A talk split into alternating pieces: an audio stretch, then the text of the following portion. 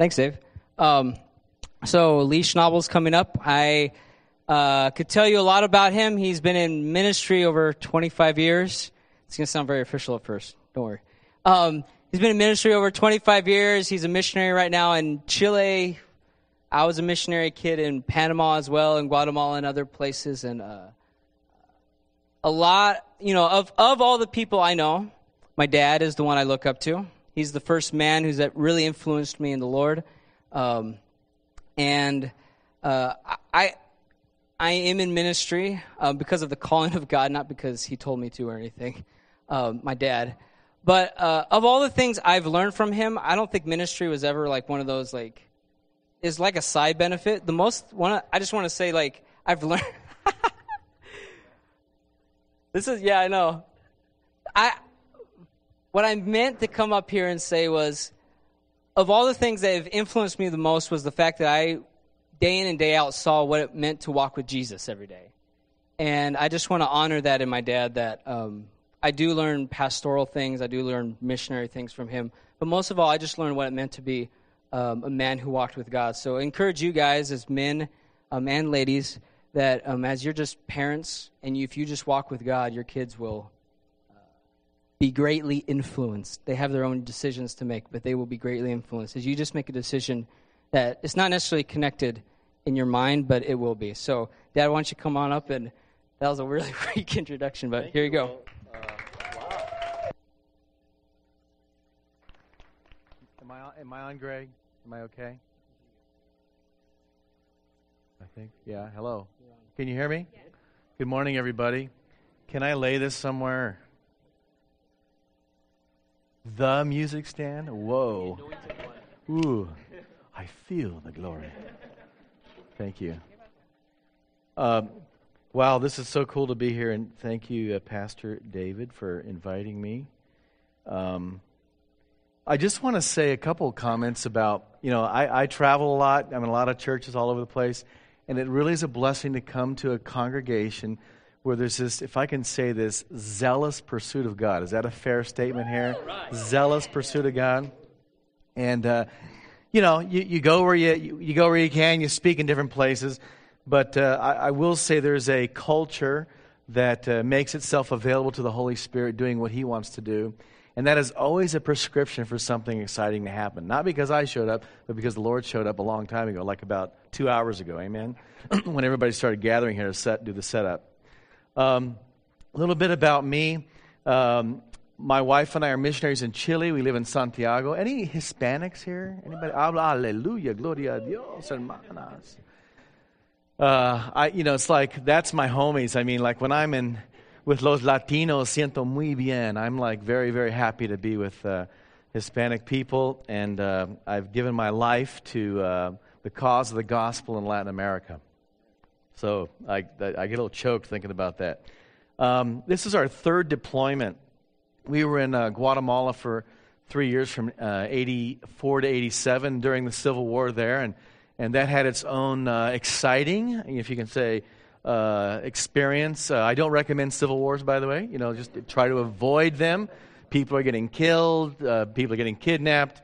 And, uh, you know, I've got plenty of uh, missionary war stories from Guatemala that I won't bore you with, but uh, but it is, it's where we really cut our teeth in missions. And Kurt was actually born there, uh, nineteen eighty-five, right? I think. January. January. Oh, that's right. The therapist will be at the back of the room for you. And uh, and by the way, we are we are excited about uh, Kurt and Rachel getting married in June. Ooh, yeah! And we'll be here in June for the big wedding. So um, congratulations! And uh, all the things that we've not been able to do with Kurt, we're counting on you, Rachel. So no pressure, no pressure. So anyway, anyway, congratulations. And. Um, My wife was, you know, ecstatic about all that kind of stuff, and she's been praying every day for all three of her boys to get married, and two down and one to go. So um, back to us. So uh, we did um, Guatemala three years. Then I was uh, the regional coordinator for the Foursquare Ministry in Latin America for another five years. Ended up in Panama and Colombia for uh, five years, and that was a really good experience. But once again, Colombia having its own problems, and so that was a, a nail-biter once in a while. Should you go in, not go in? So we lived in Panama, traveled and did leadership training in Panama, and then would go in and out of Colombia uh, to do the same thing, but it just had its its its own risk. So that was that that experience.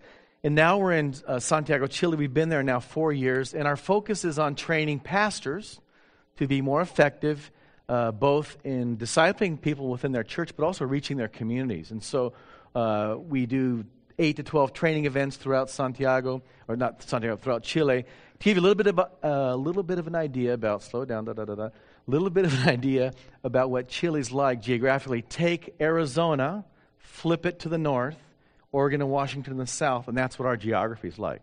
Deserts to the north, uh, pine forests to the south. And if you look at the U S, the U S is, you know, thirty-five hundred miles wide approximately. Chile's like twenty-nine hundred miles long. So we're as long almost as the U S is wide, all along the Pacific coast. And we happen to have a few things called earthquakes. Had my first eight point oh. Yes! eight point oh. Want to know what the eight point oh is like? Anybody want to know? Because they call it the big one here in L A, right? The big one, the eight point oh. It's two and a half minutes long. That's what an eight point oh looks like. Now, one of the cool things about Chile, I'll just say this real quick. They had a nine point five earthquake in nineteen sixty. That was six minutes long. I met a guy that was in that earthquake. He said, we thought the world had ended, because nothing stands with six mu- six minutes of shaking. And it actually rerouted a whole river in southern Chile, changed the course of a river. But the positive side to that is Chile has the best uh, building codes in the entire world. And we are probably here today because of those building codes, because our building could shake for two and a half minutes. Uh, we're on the fourth floor at three a.m. in the morning. In the uh, we we thought this was a good move. Don't go there. Don't go to the stairwells. They actually collapse sometimes. Do you want to? There's the whole. That's a whole other thing. We'll talk about earthquake survival next week. But uh, anyway, it, it is amazing, and so we're very grateful that uh, we got through that earthquake, and uh, and very few fatalities comparatively speaking to places like Haiti and other countries that have suffered. So that's what we do in Chile, and um, be back here in June to see you again for a return engagement. So for the wedding. So. Thank you for coming this morning. Let's pray. And I just want to ask the Holy Spirit to really, and I know a lot of people prayed already, just come and do what He wants to do. One of the things that I've found, and one of the challenges that I'm, I feel constantly, is really getting out of His way. It's really saying, okay, Lord, do what You want to do, not what I think You ought to do or what I want to see happen. I, I, um, it, it really is a discipline to just say, stop and say, acknowledge Him and say, okay, You do what You want to do. So take the hand of the person next to you. Let's just pray, okay? Holy Spirit, we just invite You to come right now. And I thank You, Lord, for just this sense of, if I could say, holy desperation here. There are people here that are seeking You with all their hearts because they've decided to be radical Christians. And so, Lord, I bless them. I honor them. I thank You for them. I thank You for, for Dave and Michelle and Tom and Deb and the whole leadership team here that have that really fervently model that pursuit of You. And, Lord, I know that You're up to some exciting things here at New Community. In Jesus' name. Everybody said? Amen. Amen. Well, in February of two thousand nine, uh, I was on the northern coast of Chile in a town called Tocopilla. Uh, Tocopilla experienced an earthquake in oh seven. They, uh, Chile gets a big one about every twenty-five years. And uh, we've got through that, hopefully. You know, now we're good for another twenty-five. But uh, this was one that actually destroyed about twenty-five percent of this city of twenty thousand people. And so we had a Foursquare church there that had been damaged. I went there to survey it because we had promised some aid. And so I was kind of the point man there of helping figure out how we were going to rebuild this church building. So it's a Tuesday night, uh, not a normal church night any you know, in most places. But all these three churches in that town got together and said, you know, we got the our president of our organization and our missionary and you know, we want to have this joint service. So they do that. Now, in Chile, people stay up really late at night. That's one of the crazy things about that culture is they are like, it's just like they're social animals. I mean, they love hanging out with people late at night, which has been probably one of the greatest challenges I face because, uh, you know, I'm kind of getting old up there and I just want to go to bed. But they love to stay up. So service started at nine o'clock at night. Yeah, nine o'clock, we start the service. So I'm speaking that night, and we're speaking on the baptism of the Holy Spirit, and, you know, six people come up. We lay hands on them. They're being filled with the Spirit, and I'm looking at my watch. It's going ten thirty. I'm out of here, man. I'm going home. Now, I didn't tell you, I was staying in another city three hours away. So ten thirty, man, I'm getting to bed at one thirty. So trust me, like, I'm sorry, I hope this doesn't blow your mind. I, I, like, I want to go to bed sometimes. You know, I may be a missionary, but I want to go to sleep. So, you know, ten thirty, we're done, and the pastor comes up and he says, his name is Victor, and he says, you know, God's been using Brother Lee lately in a lot of areas of healing, and I, anybody here have a have a health issue? And I mean, like, fifty people stand up, and I'm going, no. No, because I'm thinking that's easy, two hours of praying, easy. You know, remember the, the, the unmissionary? I want to go to bed and go to sleep. Pastor Dave, you know, it's like, so I said, wait a minute, let's, let's just do this. Let's just stop and pray and ask the Holy Spirit what he wants to do. You know, note to self, ask the Holy Spirit first, right? So we prayed. The Lord gave me three words of knowledge. One was a person with schizophrenia, God was going to heal. The other one with a blind left eye, God was going to heal that person. And the other one was diabetes. And so uh, I said, who who has those problems? And three women came forward, and blind left eye, schizophrenia, and diabetes. And I'm going, right on, okay? So check. So the first thing, the one thing I've learned is that in praying for people publicly, and I'm a, I'm really sold out to this idea, I don't believe God wants to embarrass any one of you. I really don't believe that. I believe he wants to protect your dignity. He doesn't want to embarrass you. But regarding me, he's happy to embarrass me. That's just the, the relationship we got. You know, it's just the way it goes. And so I've accepted that as part of my M O. So the, the first person comes up. Her name is Maria. And I said, um, I said, Maria, I'm going to ask the Holy Spirit to show me how to pray for you, because she had the blind left eye. Actually, she could, she could see shadows, but it was legally blind, okay? So Holy Spirit, show me how to pray. And I get this thought comes to my mind, because that's how the Lord often speaks to us. Problem at six years of age. Maria, did you have a problem when you were six years old? She just starts, blah, you know, gushing. You know, it's like, okay, so time out. Sister Julia, Sister Nora, would you pray for, Nora, by the way, was our district supervisor. Would you go pray for Maria, you know, apart, so that she's not having to sit here and expose her life story in front of everybody? And so they went out and prayed for her, and that was great. So, cool. So then I, schizophrenia is next. And that was one of those deals where it's like you just know that God's like showing somebody, I want to heal you, but we're not going to do it in front of everybody. So as I'm laying hands, starting to lay hands on her, with there's always women laying hands on her. I'm not laying hands, but I said, Lord, show me how to pray. And the Lord says, later. So I said, uh, Pastor Victor and his wife Juliet will pray for you after the service or on another day, because I just felt like it was one of those things, once again, that would expose issues of woundedness. So next. Then we go to the diabetes. Diabetes, we pray, and she feels this heat going through her body, which is oftentimes the way the Lord, you know, shows us he's doing something. And, you know, I know well enough to say, hey, look, um, go have a doctor check you out. Don't quit taking your insulin. And if he says you can stop it, then stop it. You'll know if you're healed. Check, okay? So now Maria comes back in the service, and all of a sudden, her face is like bright. I'm going, Maria, what what happened? She says, I'm starting to see out of my left eye. Yeah. I said, well, come over here, honey. Let, I didn't say it that way, but I mean, I said, come over. I, come over here. Let's pray. And so I said, um, let's just ask the Holy Spirit to show, show, show me how to pray. And the Lord says, command the eye to be healed. That's the thought that came to my mind. So in Jesus' name, I be healed. And so I said, what's happening? And she says, well, um, I can see twenty-three percent now. twenty-three percent? Where, where do you get that from? That's what she said, twenty-three, veintitrés por ciento, twenty-three percent. So I said, twenty-three percent? I said, wow. So it was like, what was it before? Diez, ten percent. So, okay, tw- tw- ten to twenty-three. So so I said, let's, you know, we're going to pray again. So everybody st- extend your hand. In Jesus' name, I be healed. What are you doing now?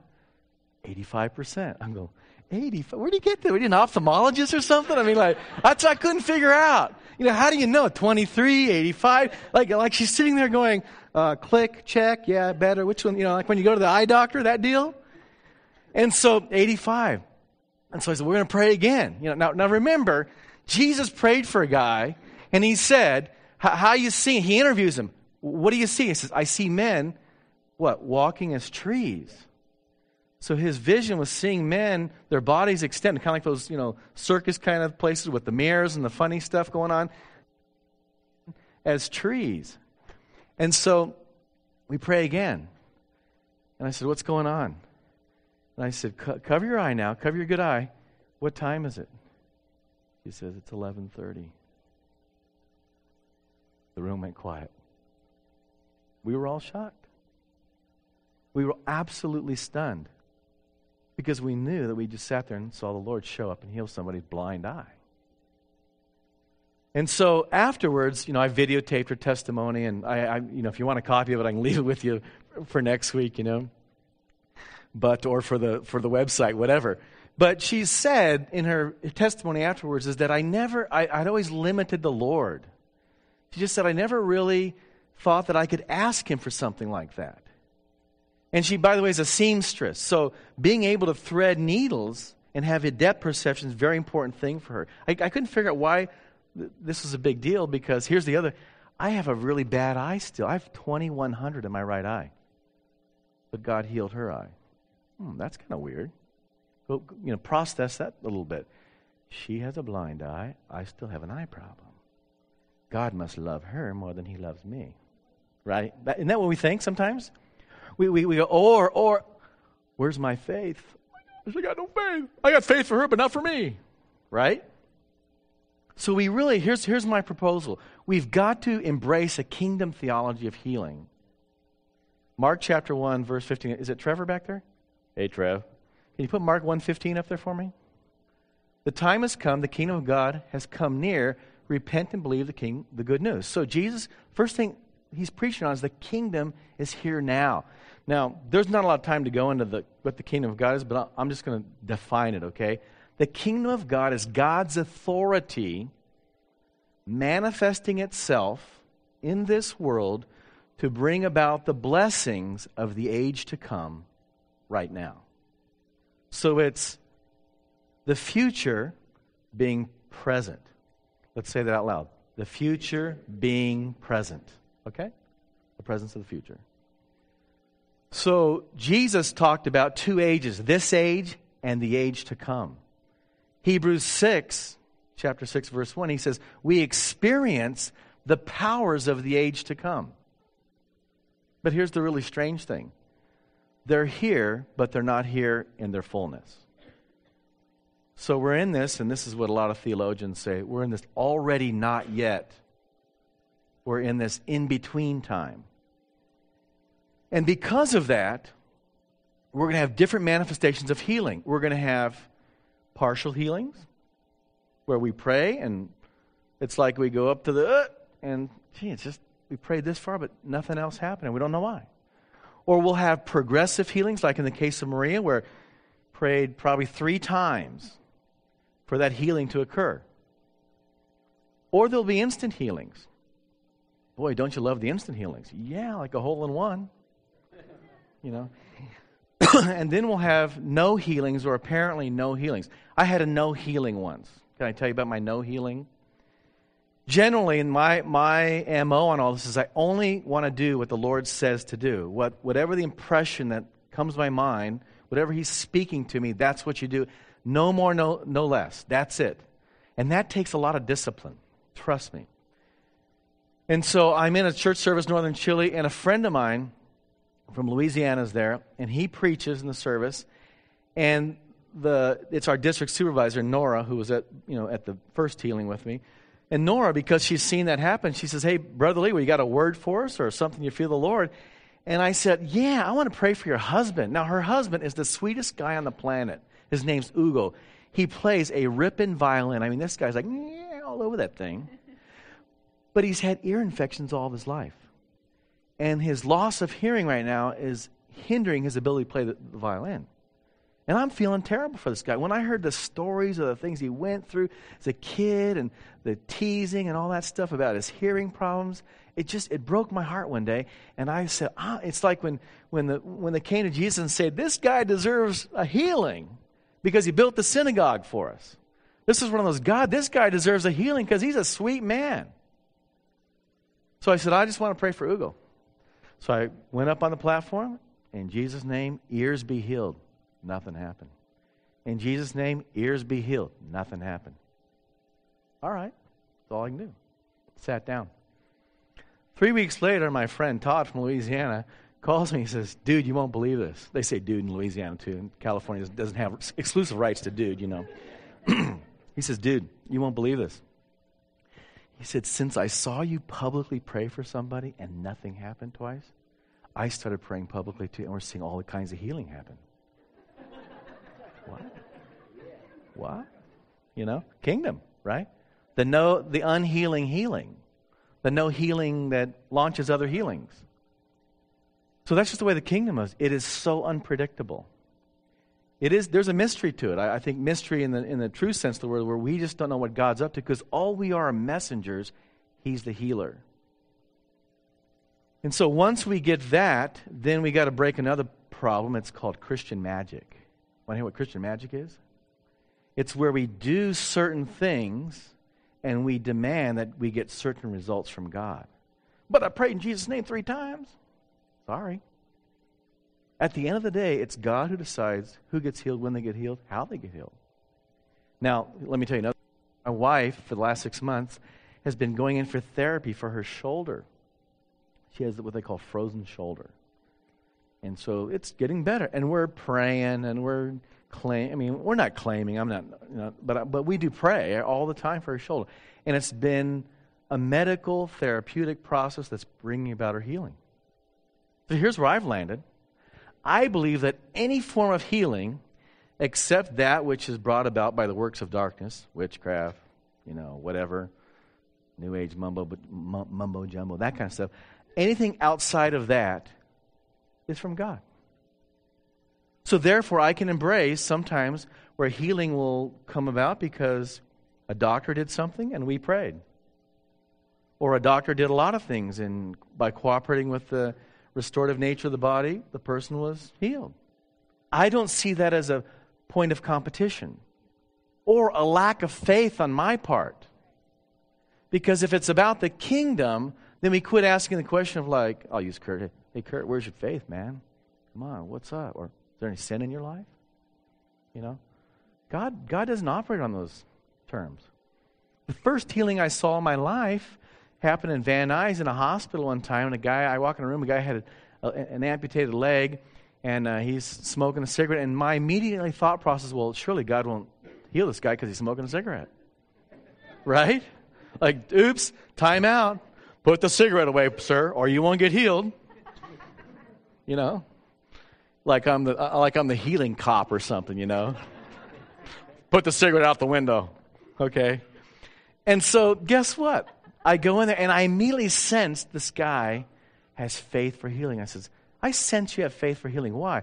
Well, I've been to a couple of these. You, many of you have not heard of this person, but Catherine Kuhlman was this healing evangelist, you know, thirty, forty years ago, and and all kinds of stuff happening in her in her ministry. He'd been to one of her events and seen people get healed. So he like I, he knew he could get healed. So now I got this. Is, I did the cl- most clueless thing. This was my, one of my first pastoral hospital calls. I laid hands on the amputated leg, and he screamed at the top of his lungs, "Ah!" because it was painful when I touched him. And so then I wanted to crawl under the. Uh, that's when you want to go under that that bed and hide. And oh God, what did I do?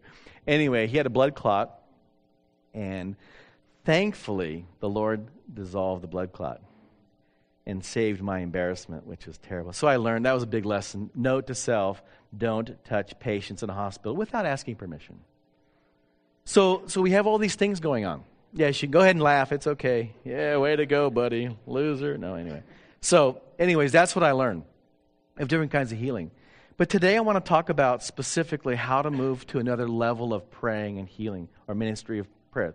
What can you do to move to another place of authority, okay? Because I think at the end of the day, all of us, or many of us, are saying, Lord, I really want to be that instrument. I want to be that vessel that you can use, whether it's in the marketplace or in church or whatever, where I can be part of what you're all about and seeing people healed. Amen? How many people would say, yeah, that's me? Amen. I agree. So one of the things that we know is that Jesus, in Luke chapter four, verse one, if Trevor, you can put that up there, Luke four one. It says, Jesus, full of the Holy Spirit, left the Jordan and was led by the Spirit into where? The wilderness. So guess what? There's going to be seasons of your life, if you're following the Holy Spirit, leading your life, instead of sending you to that wonderful resort in southern Florida, that all-inclusive place where you want to live the rest of your life, he's going to send you to a wilderness because he wants to teach you certain things in that That, through that experience. And so Jesus was led by the Spirit, but the key is that he obeyed the Spirit. And that's an important thing, is that you have to make a decision. I'm going to obey what I sense the Holy Spirit telling me to do. Now there, that's a whole process of, you know, how do you know the will of God? How do you find the will of God? And and Pastor Dave's, I'm sure, got, you know, reams of teaching about helping you figure that out. But at the end of the day, you'll know what God's will is if you're seeking it. You're going to have, the hard part's going to be obeying sometimes. But that obedience will bring about greater authority. If we go to Luke chapter uh, four, verse fourteen, it says he returned, he returned to, the, to Galilee in the power of the Spirit, and news about him spread through the whole countryside. So we go into the wilderness, we're tempted by the adversary, we come out of the wilderness, also prayer and fasting is part of that, we come out in the power of the Holy Spirit. So there's something about obedience, prayer and fasting, overcoming temptation, that at the end of the day, it produces more spiritual authority. Can I get an amen? Amen. So, so a very, very important thing. But I want to talk about the issue of partnership. I didn't look up this verse. Maybe if somebody, one of you Bible whiz people, uh, can find this for me. But when you think about the children of Israel coming out of, you know, out of Egypt, they get to the to the Red Sea, you know. I love the I love the uh, Charlton Heston thing, you know. The, you know, and he's got the beard and these the staffs there, and that's Red Sea parts, and they cross. And when I was a little kid, I was like, wow, look at that! It's the Red Sea, and and the the water's up there, and they're going through there. And then here comes the Egyptian army. Red Sea comes back, kills the Egyptian army, biggest army in the world at that time, wiped out, and they're across there, and like, yeah, yeah, you know. And they not just come out of Egypt, but then they've been ta- they've been able to take the plunder of Egypt, treasures, gold, silver, jewels, whatever. They co- that comes with them. It's like, wow, and that gets a lot of people's prosperity theology going really big time. Yeah, we're going to plunder Egypt, okay, whatever that means. And so they get out of there, and guess what God does to them? He says, okay, I got I want to tell you guys something. Um, can't go north. There's some really, can we say badass here? There's some badass guys up there. Okay. I hope that's okay. Bleep that off the recording if that can't be on the website, okay? What kind of missionary would ever say that in church? Badass. Okay. There's some badass guys up in the north called Philistines, okay? And guess what? You're not ready to take them on. Okay, now here's my response. Oh, wait a minute. You just wiped out the biggest army in the world. What? What? How can they be? They're not that badass. And God said, yeah, they are. You can't take them on. You're not ready. Because I want you to go over here and learn what it means to fight. So we move from a place of provision to a place of partnership. And see, that's what God's calling you guys to do. Some of the things you get at the beginning, like, don't you love the prayer? Like, wow, answer to prayer like that, answer to prayer. Whoosh, you know, like kung fu prayer. But then all of a sudden it's like, now I got to hear from God. I got to pray. I got to fast sometimes. I got to I got to partner with God and his plans and purposes. Quick story on Kurt. When we, my first experience with healing was my secretary in Guatemala. Praying for her in like a little, you know, we had like three staff members in our church, and and uh, her name was Floydy, and and um, she had a cyst on her neck. Now, sorry, guys, you know, ladies, you'll understand this. I didn't notice the cyst on her neck, but she had one. And so she says, Pastor Lee, I've got this cyst on my neck. Go, oh, yeah, I've been wondering about that. I hadn't seen it ever. I've been wondering about that. She says, I've been taking antibiotics, and the doctor said if, if it doesn't go away, they're going to have to do surgery, and she didn't want a scar on her neck. How many women want a scar on your neck? None of us, right? Women, women. None of us want scars on our neck, okay. And so, all right. Anyway, let's go. Keep moving, keep moving. And so it's one of those kind of like matter-of-fact prayers, like you do over dinner or lunch or something. Lord, thank you for this day. Bless, you know, my assistant pastor's there. Lady does the, the in charge of the cleaning, and then Floydy, my secretary. In Jesus' name, Lord, heal Floydy's neck. And she starts screaming, ah, like that. And I'm thinking, because my Spanish was so poor back then, that I'd said something wrong. What did I say? And she says, it's gone. And I go, really? I'm the first guy that's surprised. I'm always surprised. I never quit being surprised when people get healed. I never do. It freaks me out every time. So she gets healed. So Kurt at this point is, I know you won't believe this, but at one point he was this big in his life. Maybe like twelve months, yeah, last year. You have some unresolved relational issues here with some people we need to talk. Anyway, um, yeah, last year. Uh, he's like, I think you were like eighteen months, so maybe you were like this big. But anyway, Kurt had a little cyst under his chin. And so the doctor, we take him to the pediatrician, and they go, got a cyst under his chin. Like, I thought, no big deal. I would cyst? I do cysts. I pray for cysts all the time. And so uh, I, I, I, it was a P, the guy wasn't a Christian. I said, thank you, doctor. I'm very, yes, we'll we'll we'll, we'll do the best for him. And so and he says, and if it doesn't go away, he's going to have to have surgery. And I, thank you, doctor. You know, and and I, I'm kind of like feeling I need to console the doctor a little bit. And and so uh, I I fasted three days. Jesus healed the cyst. Nothing happened. Fasted three more days. Nothing happened. I think I fasted. I, I'm going to say close to twelve, thirteen, fourteen days. Now, not consecutively, by the way, just so you're going, whoa, I turned into a toothpick. Honey, I shrunk the missionary. But but uh, it was one of those things where I'm going like, God, you, like, I mean, you healed Floydy. What's up? This is, this is a baby. And so guess what? They're wheeling him into the operating room. I'm sitting here with, with my arm around my wife's shoulder, and we're just, whoa, there's a little boy going on. You know, and he just, he came out, cyst was gone. God used medicine and taught me a big lesson because I had gotten really weird at that point. He knew I'd go weird on him if he didn't let that happen. Because, I mean, it was like instantaneous healing. Boom, gone.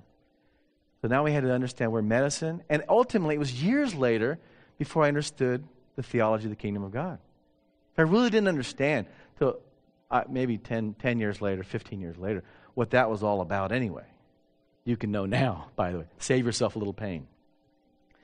So um, so we have this issue of authority now. So I want to talk about three things real quick. How are we doing on time, by the way? We okay? Got another hour. Yeah, right. Don't say that. Might be here way beyond that hour. Okay, hey, call in the burgers. Um, so I want to talk about, once again, authority issues. How do you move into that n- next level of authority? Now, uh, can you put Second Corinthians five seventeen up there, Trevor? Um, you know, if any man is in Christ, and anyone, I like that, anyone, if anyone is in Christ, the new creation has come, the old has gone, the new is here. So if anyone is in Christ, guess what? You are a new creature. You are a new person. Uh, tap the person next to you and say, you're a new person. Just tell them. Get in their face. Insist on it. You're a new person. You're a new person, okay? So we have this identity established in I'm in Christ, I'm a new person. Boy, that's a huge breakthrough because a lot of people throughout their lives figuring out what identity is all about. They'll put their identity on relationships. They might uh, put their identity in what their job is or what their position is or or what their ministry is, you know, whatever it will be. Our identity's wrapped around that position or whatever, or prosperity, the amount of money we make. So, but the identity issues for us are taken care of up front. We are in Christ, and we are new creatures. That's huge. Amen. Second thing we have is security. Romans eight, thirty-seven through thirty-eight, or thirty-nine, whatever. thirty-seven, there we go. Knowing all these things, we are more than conquerors through him who loved us. Then can you do thirty-eight? If not, we'll read it. Oh, there you go. For I am convinced that neither death nor life, neither angels nor demons, neither the present nor the future, nor any powers, thirty-nine, neither height nor depth, nor anything else in all creation will be able to separate us from the love of God that is in Christ Jesus our Lord. So nothing spiritual, material, can separate us from the love of God. So that should produce in us a sense of deep security. I know that I'm loved. I know that even when I, I mess up, and we all do, right?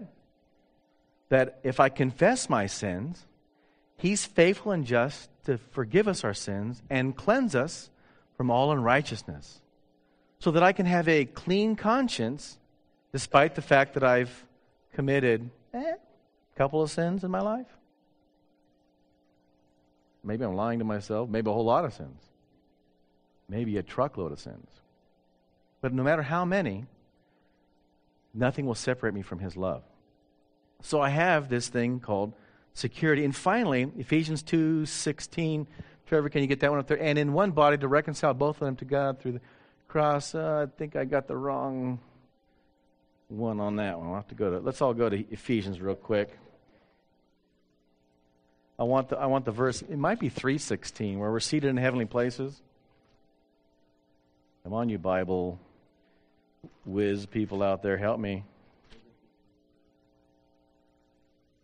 Uh, two six. It should have been two six. That's what it was. It says, uh, chapter two, verse six, and God raised us up with Christ and seated us with him in the heavenly realms in Christ Jesus, in order that in the coming ages he might show the incomparable riches of his grace compared in his kindness to us in Christ Jesus.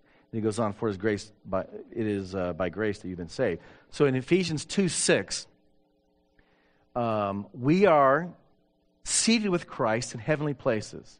Now, when does that begin? Does it happen off in the future, or does it happen now? Anybody want to take a guess? Now? How many say future? Oh, look at you. How many say now? Exactly right. We are in a place of authority with Christ from this point forward. So we have identity, security, and authority. But I want to talk about that issue of partnership for a second. Because there's two passages in the New Testament that to me talk about what I consider the ultimate expression of partnership with God. Now, tell me what you think God, how God feels about people beating up his kids. How many of you like to see your kids get beat up? Nobody, right? Is there anything in the world that will just make a parent go like, yeah. Those claws come out. You know, because it's your child. Okay? God feels the same way toward us times a gazillion. Somebody messes with you, he's messing with his son or daughter. So when Paul is persecuting the church, throwing people in prison, voting to have them killed, Jesus appears to him on the Damascus Road and says, Paul, why are you persecuting, not them, me? Pretty intense when you think about it. So we have our buddy Stephen in Acts chapter seven. Can you go, Trevor, to Acts seven fifty-four there for me? We'll process through this. It says, when the members of the Sanhedrin heard this, they were furious and gnashed their teeth. Now, by the way, let me just tell you a little bit. Stephen ticked them off big time. Because he talked about the fact that while they thought they were really cool religious people, he basically said, you've always rejected the prophets.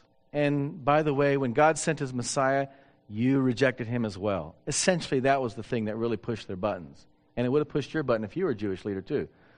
So it says, when the members of the, back to fifty-four. Oh, but Stephen, full of the Holy Spirit, looked up to heaven. I'm sorry, back to, uh, where are we? fifty-three. No, okay. But Stephen, okay, right there, fifty-four. When the members of the Sanhedrin heard this, that's right, there we are. They were furious and gnashed their teeth. Okay, that means they're ticked. Now fifty-five. But Stephen, full of the Holy Spirit, looked up to heaven and saw the glory of God and Jesus standing at the right hand of God. Only example of Jesus not sitting at the right hand, but standing at the right hand of God is found in this verse. So we go on to fifty-six. Look, he said, I see the heaven open and the Son of Man standing at the right hand of God. He expresses verbally the vision he's having of Jesus standing up in heaven. Okay? Go on, fifty-seven. At this, they covered their ears, yelling at the top of their voices. They all rushed at him. Next, dragged him out of the city and began to stone him. Meanwhile, the witnesses laid their coats at the feet of a young man named Saul. Next verse. While they were stoning him, Jesus prayed, Lord Jesus, receive my spirit. And this is the, this, this is the clincher for me. Then he fell on his knees and cried out, Lord, do not hold this sin against them. And when he had said this, he fell asleep, which means he died. So people are in the process of torturing him, taking him to a very painful death, and he moves to another place of authority when he says, God, don't let them be held responsible for this sin they're committing against me. And guess where he goes? He goes to heaven. He goes to his next place of authority. But the, the ticket or the door or the gateway to that new place of authority was, I'm now going to partner with the mercy of God. Now, I don't know about you. I've had a few little run-ins with Christians in my life. I don't know what it is, but the longer you're around, the more run-ins you seem to have. Some have been extremely painful. Some have been by leaders that should, you would think, oh, you'd think they'd, they'd know better, do better, act better, but man, that hurt. And about a month ago, I was reading this verse, you know, during my journal reading, and it just leapt off the page. And I, I realized, while I had been hoping for the judgment of God against them, God was saying, no, pray for my mercy for them. And so you know what I did? I um, took out a list of all the people that I could think of. And I said, Lord, show me everybody that's really wounded me. Church people. You know, people like you and me. And I said, Lord, don't hold against that guy what he did to me. Don't hold what that person said about me against them. And all along when I had been thinking, God, just take them out, fry them. You know? Like the, the, the disciples going through Samaria, fry those Samaritans. And Jesus goes, you don't know what I'm all about. Because it's all about mercy. And that takes us to another place of authority. And when I did that, when I made my little list, and I said, Lord, don't hold that against them, there was just such a, it's like all of a sudden this relief, peace, sense of like, eh, whatever. You know, because all of a sudden those things were not giants to me anymore about what that person said or did or how they wounded me ten, fifteen, twenty, whatever long ago it was. It doesn't have to be church people. It could be somebody in your, when you were growing up said something to you or did something against you. Lord, forgive them. Don't hold that against them. Because that's the mercy of God. That's God's spirit. That's God's heart. And when we partner with him in mercy, we move to a new place of authority. One of Jesus' last words, what were they? Father, forgive them, for they know, don't know what they're doing. Now, I'm tell- if you look at that passage, they're spitting. They're making fun of them. They're they're casting lots. They're they're rolling dice to see who's going to get his clothes because his clothes had financial value to them. And in the midst of that, he's going, Lord, please, God, don't hold Father. Don't hold this, all this insulting, all this pain, all this stealing my clothes. Don't hold that against them. Forgive them. So before we pray for people to be healed, because we want to do that, of course, I want to pray that the Lord helps each one of you take that next step. And sometime this week, you write your little list out and say, Lord, Father, forgive them. They don't know what they did. maybe they looked like they did know, know what they were doing. Maybe they were actually very intentional about it. Because, I mean, humanly speaking, how do you even know? But we can always pray, God, don't hold it against them, even if they did know. Because at the end of the day, to move into that place of authority means that we have to have another level of unity. And unity starts with mercy. Unity says, I don't care how you act toward me, what you've said about me, the things that you've told other people about me, you've exposed me, I forgive you. Because I'm committed to love and mercy. Amen? Let's pray. Holy Spirit, I ask you to bring to minds right now people who've had experiences in the last two weeks or twenty years ago of people they need to forgive so they can go to that next place of authority. Lord, I pray that, and I just sense your own tenderness here at this point, that you would begin to heal hearts. Would you just lay your hands on top of your heart right now? Both your hands. Lord, I pray that you'd begin to heal hearts right now.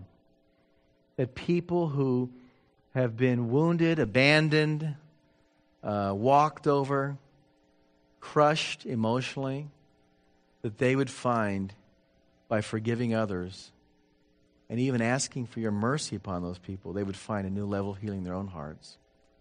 In Jesus' name. Everybody said, amen.